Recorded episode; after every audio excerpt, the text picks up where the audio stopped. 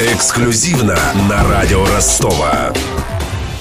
Уникальный метод борьбы с раком разработали ученые Южного федерального университета. Лекарства в больные клетки доставят наночастицы, разогретые до определенной температуры. Инъекцию с ними предполагается делать в вену. В будущем этот способ поможет нейтрализовать рак еще на ранней стадии. Что еще придумали сотрудники Международного исследовательского центра при ЮФУ? Интеллектуальные материалы радио Ростова рассказал директор центра Александр Солдатов. Для справки. Александр Солдатов, доктор физико-математических наук, профессор. В 77-м окончил физфак Ростовского госуниверситета, сейчас Южного федерального. Стажировался в зарубежных вузах. Долгое время возглавлял кафедру наносистем и спектроскопии. Три года назад на базе ЮФУ создал Международный исследовательский центр «Интеллектуальные материалы». По своему собственному утверждению, сумел приостановить утечку мозгов за рубеж. Центр развивает нанотехнологии и регулярно выигрывает международные отечественные гранты. Интервью. Я так понимаю, что вы сейчас работаете над созданием наноматериалов для диагностики и терапии онкологии. Пожалуйста, расскажите об этом проекте. Что он из себя представляет? Наша идея была объединить наработанные у нас методики синтеза наноматериалов с чем-нибудь важным для биомедицинских применений. И мы вот выбрали такую тематику – коллоидные магнитные наночастицы для тераностики. А тераностика – это такое новое слово, объединяющее два слова – терапия и диагностика. Под диагностикой понимается то, что наши частички будут контрастирующими веществами для магнитно-резонансной томографии, и одновременно они могут быть в то же время активаторами нагревания. Обычные клетки выдерживают 42 градуса приблизительно, выше уже начинают распадаться. А клетки онкологические, они выдерживают, как правило, не выше 40, 40 с половиной градусов. То есть, если нам удается где-то локально получать температуру между этими двумя значениями, то онкологические опасные клетки будут уничтожаться, а нормальные и здоровые выживут.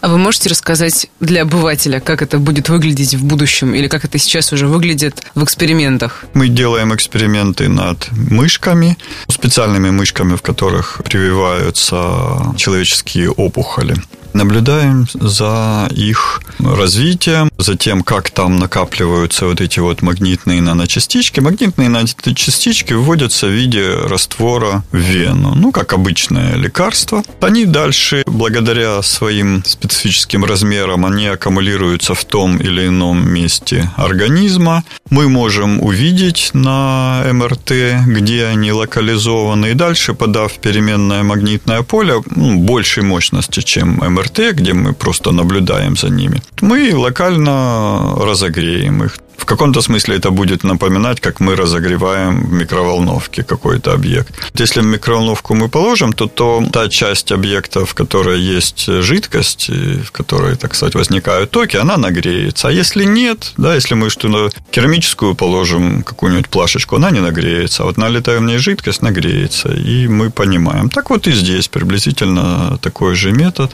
А как создаются эти частицы? В микроволновках, но специальных, специально для синтеза. Они по стоимости там на несколько порядков дороже обычных наших, но они позволяют поддерживать строго заданную температуру, строго заданное давление.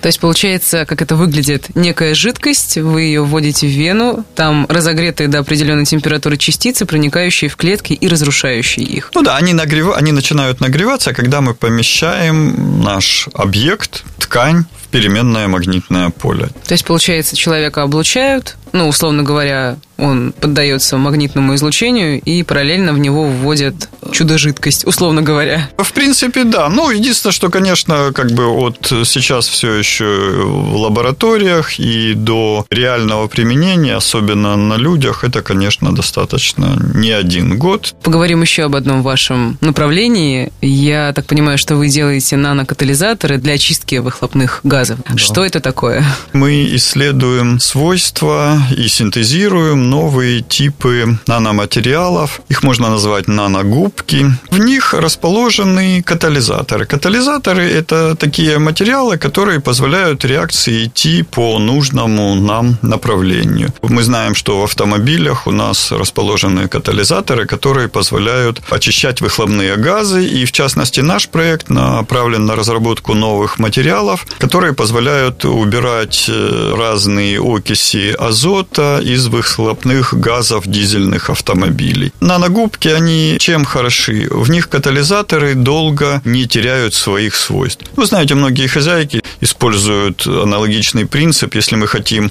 чтобы растение поливалось, цветы, да, но уезжаем на пару недель, мы можем налить воду на губку и оставить ее. И водичка из губки будет потихоньку сочиться недельку или две. Точно так же происходит и с катализаторами, но только там этот процесс идет не неделька, а две, а может идти годы и больше. То, что катализаторы расположены вот в этой вот в наногубке, позволяет выделять эти катализаторы достаточно долгий период времени. Наши катализаторы будут работать дольше и будут более эффективно. То есть, если, допустим, современные убирают сколько-то процентов, наши будут убирать в два раза больше процентов. А какие еще у вас есть гранты, которые вы считаете наиболее перспективными и интересными? Мы занимаемся, например, исследованием такого белка, который называется бета-амилоид. Ну, название его, может быть, обычной публике ничего не говорит, но когда он слипается и образуются так называемые фибрилы, то наблюдается, как правило, болезнь Альцгеймера, с которой уже сейчас многие знакомы. У нас увеличился средний возраст жизни, и, соответственно, большее число людей начинает страдать вот заболеваниями типа болезни Альцгеймера. Чтобы понять, почему и что там происходит, нужно изучать все механизмы. Вот мы изучаем один из возможных механизмов, связанных с сопутствующих этому заболеванию. Изучаем, как расположены атомы в активных центрах вот этих вот белков бета-амилоидов. Это тоже, в принципе, важное практическое значение, и с годами оно увеличивается, потому что, подчеркиваю, средний возраст населения России растет, и все больше и больше процент населения